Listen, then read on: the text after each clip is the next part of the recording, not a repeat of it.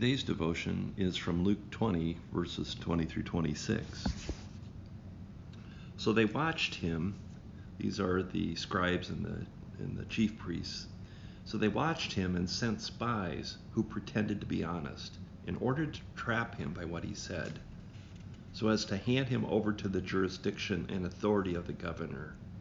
So they asked him, Teacher, we know that you are right in what you say and teach, and you show deference to no one, but you teach the way of God in accordance with truth. So, is it lawful for us to pay taxes to the emperor or not? But he perceived their craftiness and said to them, Show me a denarius. Whose head and whose title does it bear?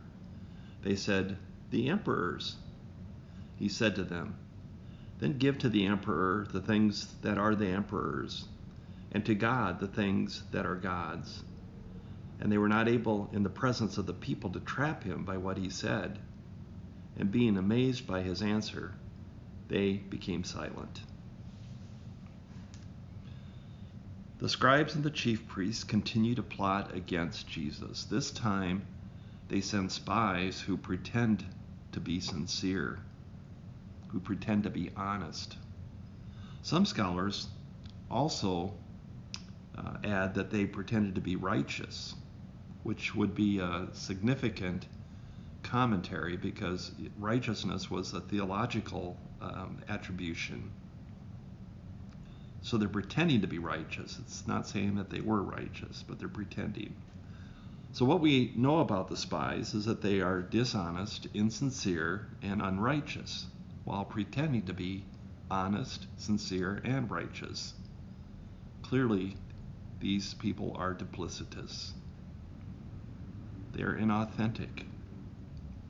And their character is deeply flawed.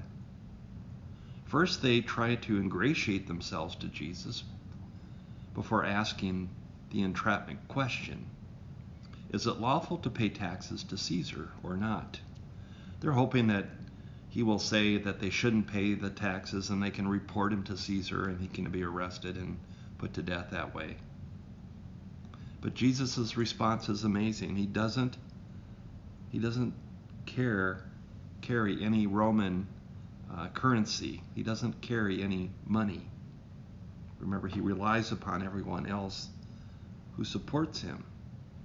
So he asked them, these religious people, he asked them for a coin. His questioners are people who deal with Roman money every day. Clearly, they pay the tribute, the tax, if they possess the money, the currency.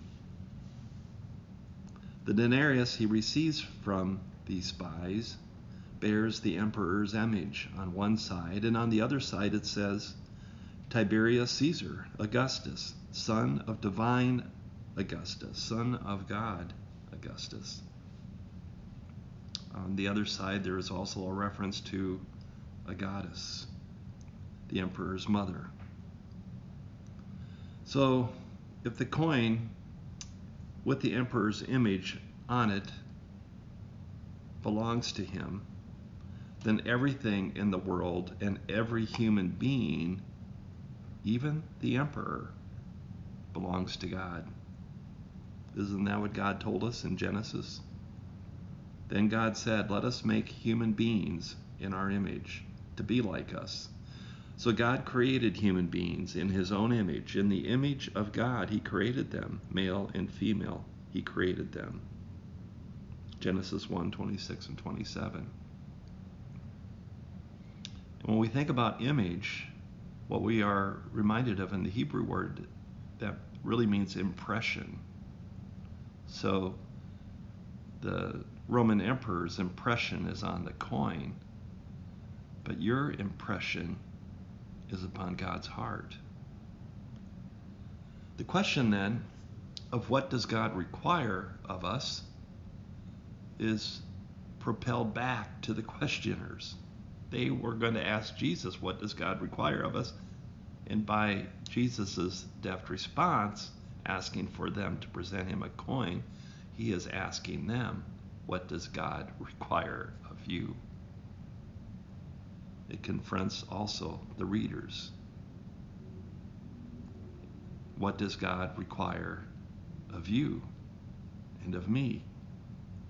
What does God require of our money and our possessions? Which impression, which image do we bear to the world? May God bless your reflection upon this devotion, and may God bless your day.